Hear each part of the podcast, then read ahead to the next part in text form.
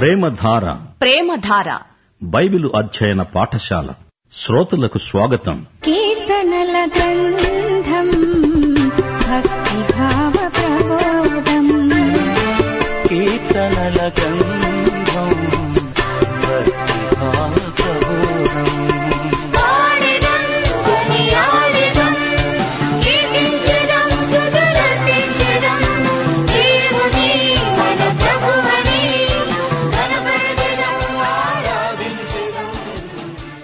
ప్రియ శ్రోతలారా ఈ రోజున మనం కీర్తనల గ్రంథంలో నుండి ముప్పై తొమ్మిదో కీర్తనతో పాఠం ప్రారంభించుకుందాము. ముప్పై తొమ్మిదో కీర్తన సమాధి కార్యక్రమానికి తగింది. జీవితం అంటే ఏమిటో మానవ జీవితానికి ఉన్న విలువ ఏపాటిదో ఈ కీర్తనలో దావీదు గానం చేశాడు. మానవునిలోని పాపము బలహీనత అల్పిష్టత ఈ అంశాలను గురించి దావీదు రచించిన మంచి కీర్తన ముప్పై తొమ్మిదో కీర్తన. అంతా వృధా వ్యర్థం. యేసుప్రభువును ఎరగని వారి జీవితం అర్ధరహితం. జీవితానికి గమ్యమేది? జీవిత పరమార్థమేమిటి? ఈ భావనలు దావీదు మనస్సులో ముప్పిరిగొనగా అతడి గొప్ప కీర్తన రచించాడు. ప్రధాన గాయకుడైన యదూతూనుకు రాసిన కీర్తన ఆయుష్షు ఎంతో అస్థిరం. ఎవరీ ఎదుగుతూనూ ఈ కీర్తనకు స్వరకల్పన చేసిన సంగీతకారుడు ఆరాధనలో సంగీతాన్ని నడిపించే నాయకుడు. ఆసాపు హేమాను అనే మరి ఇద్దరు కూడా సంగీతాన్ని నిర్వహించారు. ఇస్రాయేలు యొక్క మధుర గాయకుడు దావీదు ఈ కీర్తనలోని మొదటి ఆరు వచనాలు వినండి. నా నాలుకతో పాపము చేయకుండా నా మార్గాలను జాగ్రత్తగా చూచుకుంటాను భక్తిహీనులు నా ఎదుట ఉన్నప్పుడు నా నోటికి చిక్కం ఉంచుకుందామనుకున్నాను. నేనేమీ మాట్లాడకుండా మౌనిని అయిపోయాను. క్షేమమును గూర్చి అయినా పలుకక నేను మౌనంగా ఉన్నాను. అయినా నా విచారం అధికమైంది. నా గుండె నాలో మండుతున్నది. నేను ధ్యానిస్తూ ఉండగా మంట పుట్టింది. అప్పుడు నేను నోరార పలికాను. యహోవా నా అంతము ఎలా ఉండేది? నా దినముల ప్రయాణము ఎంతైనది నాకు తెలుపు. నా ఆయుష్ ఎంతైనదో నేను తెలుసుకొనగోరుతాను. నా దినముల పరిమాణము నీవు బెత్తెడంతగా చేశావు. నీ సన్నిధిని నా ఆయుష్కాలము లేనట్టే ఉన్నది. ఎంత స్థిరుడైనా ప్రతివాడు కేవలము వట్టి ఊపిరి వలె ఉన్నాడు. శలా మనుష్యులు ఒట్టి నీడ వంటి వారై తిరుగాడుతారు. వారు తొందరపడడం గాలికే గదా. వారు ధనము కూర్చుకుంటారు గాని అది ఎవనికి చేజిక్కుతుందో వారికే తెలియదు.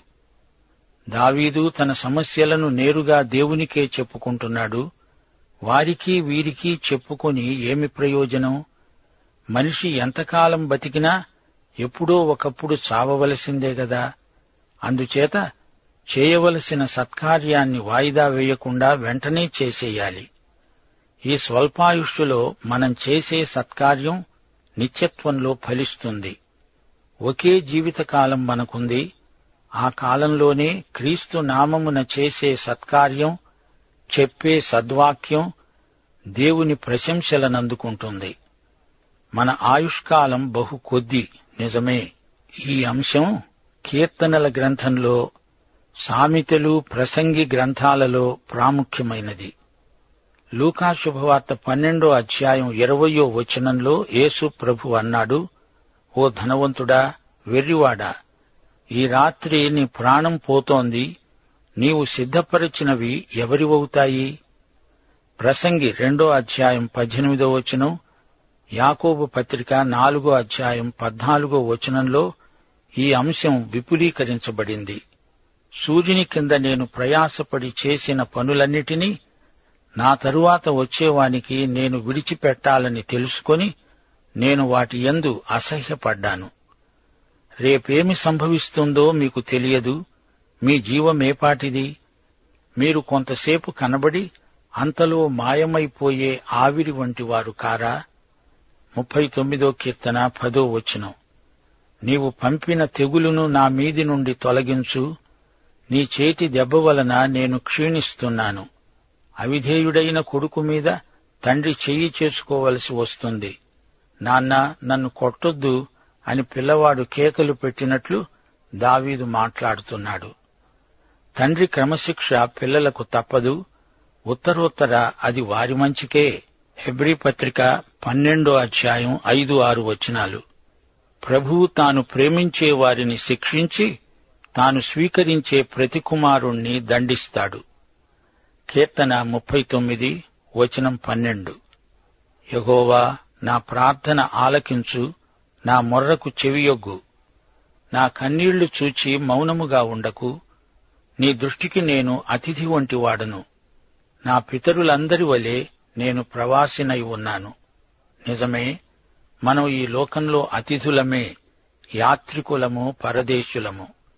అసలు మన ఇల్లు పరలోకం. అక్కడ మన ప్రభు ఉన్నాడు. మన జీవితాలు తాత్కాలికం. అయితే మన ప్రవర్తన మన నిత్యత్వం మీద ఎంతో ప్రభావం చూపెడుతుంది. సోదరీ సోదరులారా హెబ్రీ పత్రిక పదకొండో అధ్యాయం పదో వచనం మననం చేసుకోండి. దేవుడు దేనికి శిల్పి నిర్మాణకుడు అయి ఉన్నాడో పునాదులు గల ఆ పట్టణము కోసం అబ్రహాము ఎదురుచూచాడు. ఈ కీర్తన ముగింపులో దావీదు అన్నాడు నేను వెళ్ళిపోయి లేకుండా అయినప్పుడు నేను తెప్పరిల్లేటట్లు నన్ను కోపముతో చూడకు. సోదరి సోదరుడా నీ జీవిత సాక్ష్యం ఇతరులను ప్రభువు వైపునకు ఆకర్షిస్తోందా? ఇప్పుడు మనం నలభయో కీర్తనలోకి వచ్చాము. ఇది మరొక మెస్సియా కీర్తన క్రీస్తు శిలువవేతను గురించిన ప్రవచన కీర్తన. నలభై ఒకటో కీర్తనతో ఈ గ్రంథంలోని మొదటి భాగం అనగా కీర్తనల ఆదికాండం ముగుస్తుంది. ఇప్పుడు నలభయో కీర్తన మొదటి నాలుగు వచనాలు వినండి. యహోవా కొరకు నేను సహనముతో కనిపెట్టుకున్నాను. ఆయన నాకు చెవియొగ్గి నా మొర్ర ఆలకించాడు. నాశనకరమైన గుంటలో నుండి జిగటగల దొంగ ఊబిలో నుండి ఆయన నన్ను పైకెత్తాడు. నా పాదములు బండమీద నిలిపి నా అడుగులు స్థిరపరిచాడు. తనకు స్తోత్ర రూపమైన కొత్త గీతమును మన దేవుడు నా నోట ఉంచాడు. అనేకులు దానిని చూచి భయభక్తులు కలిగి యహోవాయందు నమ్మిక ఉంచుతారు. గర్విష్ఠులనైనా త్రోవ విడిచి అబద్ధాల తట్టు తిరిగేవారినైనా లక్ష్యపెట్టక యహోవాను నమ్ముకొనేవారు ధన్యులు. దేవుని యందు కనిపెట్టి ఉండడం అంత సులభమేమీ కాదు. సహనంతో దేవుని సహాయం కోసం దావీదు కనిపెట్టాడు. కాబట్టి దేవుడతణ్ణి నిరాశా నిస్పృహల నుండి తప్పించాడు. గట్టి పునాది మీద అతని పాదాలను నిలువబెట్టాడు. దావీదు నడకను దేవుడు స్థిరపరిచాడు. దేవుడు అతనికి లక్ష్యశుద్ధి దయచేశాడు. కనిపెట్టి ఉండని వారు ఎన్నో ఆశీర్వాదాలను పోగొట్టుకుంటారు. నలభయో కీర్తన ఆరో వచనం బలులనైనా నైవేద్యములనైనా నీవు కోరటం లేదు. నీవు నాకు చెవులు నిర్మించి ఉన్నావు. దహన బలులనైనా పాప పరిహార బలులనైనా నీవు తెమ్మనలేదు. దైవభక్తి మతాచారాలను బట్టి కలగదు. దావీదు కాలంలో బలులు అర్పించేవారు. కాని ఇప్పుడు మతాచారాలు గుడికి వెళ్ళడం ప్రభుభోజన సంస్కారం పుచ్చుకోవడం పాటలు పాడడం మొదలైనవి. వీటిని స్వార్థబుద్ధితో జరిగిస్తే అంతా నిష్ఫలమవుతుంది. ఒకటి సమూహలు పదిహేనో అధ్యాయం ఇరవై రెండో వచనం ఈ విషయంలో ఖండితంగా మాట్లాడుతోంది. బలులు అర్పించటం కంటే ఆజ్ఞను గైకొనడం పొట్టేళ్ళ కొవ్వును అర్పించటం కంటే మాట వినటం శ్రేష్టం. దేవునికి విధేయత యావజ్జీవిత సమర్పణ కావాలి. కీర్తనలు నలభై ఎనిమిదో వచనం. నా దేవా నీ చిత్తము నెరవేర్చటము నాకు సంతోషం. నీ ధర్మశాస్త్రము నా ఆంతర్యములో ఉన్నది. యోహాను సువార్త నాలుగో అధ్యాయం ముప్పై నాలుగో వచనంలో యేసు ప్రభువు ఇదే వచనాన్ని ఉదహరించాడు. నన్ను పంపిన వాని చిత్తము నెరవేర్చటము ఆయన పని తుదముట్టించటము నాకు ఆహారం. యేసు ప్రకటించిన సువార్త నీతి సువార్త. పాప క్షమాపణ సువార్త ఇదే కీర్తనలోని ఈ వచనాన్ని హెబ్రీ పత్రిక పదో అధ్యాయం ఏడో వచనంలో ఉదహరించటం జరిగింది. దేవా నీ చిత్తము నెరవేర్చటానికి ఇదిగో నేను వచ్చి ఉన్నాను. నలభయో కీర్తన తొమ్మిది పది వచనాలు. నా పెదవులు మూసుకోకుండా మహాసమాజములో నీతి సువార్తను నేను ప్రకటించి ఉన్నానని అన్నాను. యహోవా అది నీకు తెలిసే ఉన్నది. నీ నీతిని నా హృదయములో ఉంచుకొని నేను ఊరుకోలేదు. నీ సత్యమును నీ రక్షణను నేను వెల్లడి చేసి ఉన్నాను. నీ కృపను నీ సత్యమును మహాసమాజమునకు తెలుపక నేను వాటిని మరుగు చేయలేదు. ప్రియశ్రోతలు సువార్త ఒకసారి విన్నవాడు ఇతరులకు వినిపించకుండా ఉండలేడు. రక్షణ పొందినవారు అందరికీ చెప్పి ఏసే రక్షకుడని ఒప్పించాలి. దావీదు అదే పని చేశాడు. దేవుడు తనకు చేసిందేమిటో అందరికీ చెప్పేశాడు. సత్యాన్ని మరుగు చేయకూడదు. దేవుడు ఎలా తన పాపాలు క్షమించాడో ఆయన ఏమై ఉన్నాడో ఇరుగు పొరుగు వారికి చెప్పాలి. పదిహేడో వచనం దావీదంటున్నాడు నేను శ్రమల పాలై దీనుడనయ్యాను. ప్రభువు నన్ను తలంచుకుంటున్నాడు. ప్రభు నాకు సహాయము నీవే నా రక్షణకర్తవు నీవే. నా దేవా ఆలస్యము చేయకు. శ్రోతలు గమనించండి సర్వసృష్టికి ప్రభు అయినవాడు ఈ విశ్వమంతటినీ నిర్వహించే మహాదేవుడు నిన్ను వ్యక్తిగతంగా ఎరుగును. మనలో ప్రతి ఒక్కరినీ వ్యక్తిగతంగా ఆయన బాగా ఎరిగినవాడు. ఆయన నిన్ను నన్ను గురించే ఎల్లప్పుడూ చింతిస్తున్నాడు. అందుచేత ఆయన యందే మన దృష్టి నిలపాలి.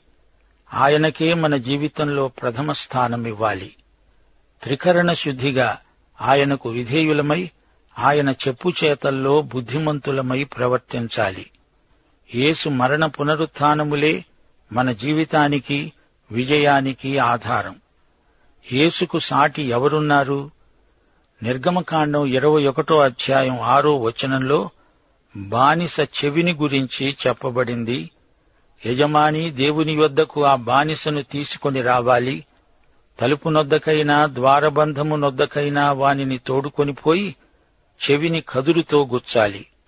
తరువాత వాడు నిరంతరము అతనికి దాసుడై ఉంటాడు. కీర్తనలు నలభై వచనం ఆరులో నీవు నాకు చెవులిచ్చావు అని దావీదంటున్నాడు అంటే తాను దేవునికి ప్రేమ బానిస.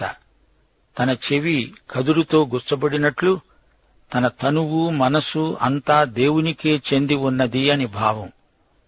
యషయా గ్రంథం యాభయో అధ్యాయం ఐదో వచనం ప్రభువైన యహోవా నా చెవికి వినే బుద్ధి పుట్టింపగా నేను ఆయన మీద తిరుగుబాటు చేయలేదు వినకుండా నేను తొలగిపోలేదు. అందుకే ప్రభువు చెవికి ప్రాధాన్యమిస్తూ ఆత్మస్వరము చెవిగలవాడు వినుగాక అన్నాడు. హెబ్రి పత్రిక పదో అధ్యాయం ఐదో వచనంలో నాకు శరీరం ఇచ్చావు అన్నాడు ప్రభు. యేసు చెవే కాదు శరీరమంతా సిలువ వేయబడింది. బానిస చెవి మాత్రమే కదురుతో ద్వారబంధానికేసి గుచ్చబడింది గాని యేసు శరీరమంతా సిలువకేసి మేకులతో కొట్టబడింది. దేవునికి స్తోత్రం. ఇప్పుడు మనం నలభై ఒకటో కీర్తనలోకి వస్తున్నాము.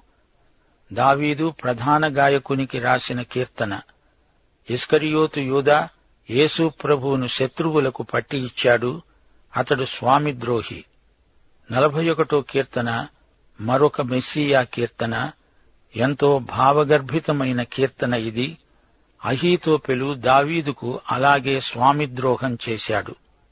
అహీతోపెలు అబ్షాలోముతో కుమ్మక్కి అయ్యాడు తిరుగుబాటుదారులతో చెయ్యి కలిపాడు చివరికి అహీతోపెలు ఆత్మహత్య చేసుకున్నాడు. ఉరిపెట్టుకుని చచ్చాడు. రెండు సమూయేలు పదిహేడో అధ్యాయం ఇరవై మూడో వచనం అహీతోపెలు ఇస్కరియోతు యూదాకు ముందు గుర్తు. నలభై ఒకటో కీర్తన మొదటి వచనం నుండి వినండి. బీదలను కటాక్షించేవాడు ధన్యుడు ఆపత్కాలమందు యహోవా అతన్ని తప్పిస్తాడు. నలభై ఒకటో కీర్తనతో ఈ గ్రంథంలోని ప్రథమ స్కంధం ముగిసినట్లే. ఇది కూడా మెస్సియా కీర్తనే తొమ్మిదో వచనం. నేను నమ్ముకున్న నా సన్నిహితుడు నా స్నేహితుడు నా ఇంట భోజనము చేసినవాడు నన్ను తన్నడానికి తన మడిమనెత్తాడు. యోహాను స్వార్త పదమూడో అధ్యాయం పద్దెనిమిదో వచనంలో యేసు ప్రభు ఇదే వచనాన్ని ఉదహరిస్తూ అన్నాడు మిమ్మలనందరినీ గూర్చి నేను చెప్పలేదు. నేను ఏర్పరచుకున్న వారిని ఎరుగుదును. కాని నాతో కూడా భోజనము చేసేవాడు నాకు విరోధముగా తన మడిమ ఎత్తాడు అనే లేఖనము నెరవేరడానికి ఈలాగు జరుగుతోంది. దావీదుకు అహీతోపెలు ఏం చేశాడో యేసు ప్రభువుకు ఇస్కరియోతు యోధ అదే చేశాడు. ప్రభువుతో భోంచేసి ఆయనకు వ్యతిరేకంగా మడమనెత్తాడు. అపుస్తరుల కార్యములు మొదటి అధ్యాయం పదహారు వచనంలో పేతురు మేడగదిలో నూట ఇరవై మంది సహోదరుల మధ్య నిలిచి అన్నాడు సహోదరులారా యేసును పట్టుకున్న వారికి త్రోవ చూపిన యూదాను గుర్చి పరిశుద్ధాత్మ దావీదు ద్వారా పూర్వము పలికిన లేఖనము నెరవేరవలసి ఉంది. ఆ లేఖనమే నలభై ఒకటో కీర్తన తొమ్మిదో వచనం. పదో వచనం యహోవా కరుణించి నన్ను లేవనెత్తు అప్పుడు నేను వారికి ప్రతీకారం చేస్తాను. ఈ వచనం యేసు పునరుత్థాన ప్రవచనం. యేసు మరణ పునరుత్థానాలు ఇంతవరకు కీర్తనల గ్రంథంలో మనం ప్రవచన రీతిగా చూచాము. యేసు మరణం మాత్రమే కాదు ఆయన పునరుత్థానం కూడా మనం ప్రకటించే సువార్తకు కేంద్ర సత్యం. ఒకటి కొరింతి పదిహేనో అధ్యాయం ముప్పై నాలుగో వచనంలో అపుస్తలుడైన పౌలు సువార్త అంటే ఏమిటో నిర్వచిస్తూ అన్నాడు నాకు ఇవ్వబడిన ఉపదేశమును మొదట మీకు అప్పగించాను. అదేమనగా లేఖనముల ప్రకారము క్రీస్తు మన పాపముల నిమిత్తము మృతి పొందాడు సమాధి చేయబడ్డాడు లేఖనముల ప్రకారము మూడో దినాన లేపబడ్డాడు. ఆయన కేఫాకు అనగా పేతురుకు తరువాత పన్నెండుగురికి కనిపించాడు. ఇది సువార్త అంటే. పునరుత్నమే లేకపోతే సువార్తే లేదు. సోదరీ సోదరులారా క్రీస్తు అంటే ఎవరనుకుంటున్నారు? పేతురన్నట్లు ఆయన సజీవుడైన దేవుని కుమారుడైన క్రీస్తు యేసు మృతులలో నుండి లేచాడు. హల్లెలూయ! ఇస్రాయేలు దేవుడైన యహోవా శాశ్వత కాలము నుండి శాశ్వత కాలము వరకు స్తుతింపబడునుగాక. Amen amen! రెండుసార్లు ఆమెన్ పలుకబడింది విన్నారా? యేసు పునరుత్థానానికి పరిశుద్ధాత్మ రెండుసార్లు ఆమెన్ అంటున్నాడు. యేసు ఇప్పుడు ఆరోహణుడు పరలోక సింహాసనాసీనుడు. యేసు మన రక్షణ కార్యం ముగించాడు. శుభవార్తకు మనం ఏదీ చేర్చలేము అందులో నుంచి ఏదీ తీసివేయలేము. కీర్తనల గ్రంథంలో ప్రథమ స్కంధంలో ఇది చివరి కీర్తన.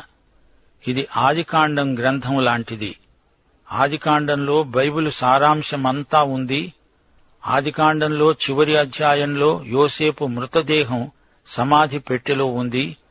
అయితే కీర్తన గ్రంథంలోని ఆదికాండం చివర యేసు పునరుత్థాన ప్రవచనం ఉంది. దేవునికి స్తోత్రం.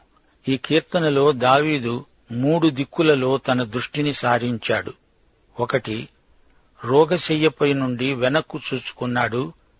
తాను మునుపు బీదలను కనికరించాడు. కనికరము గలవాడు ధన్యుడు వాడు కనికరము పొందుతాడు. రెండు చుట్టూరా చూచాడు శత్రువుల గుసగుసలు. తనను గురించి దుష్ప్రచారం చేస్తున్నారు. తనకు ద్రోహం తలపెట్టారు.